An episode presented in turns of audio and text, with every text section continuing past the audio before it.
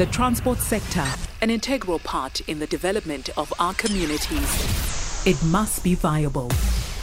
My name is Bafana Magagula. I'm the Chief Strategic Manager for Santaco. We have a very bad situation since the last year. Everybody knows we're from a lockdown. The state of our situation presently is that we've got so many repossessions by the banks due to all that, and that's a challenge we are facing. And every day and every time we are sitting behind the desk and uh, talking to banks, talking to owners, trying to comfort them.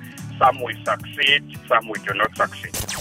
The transport sector, an integral part in the development of our communities. It must be viable.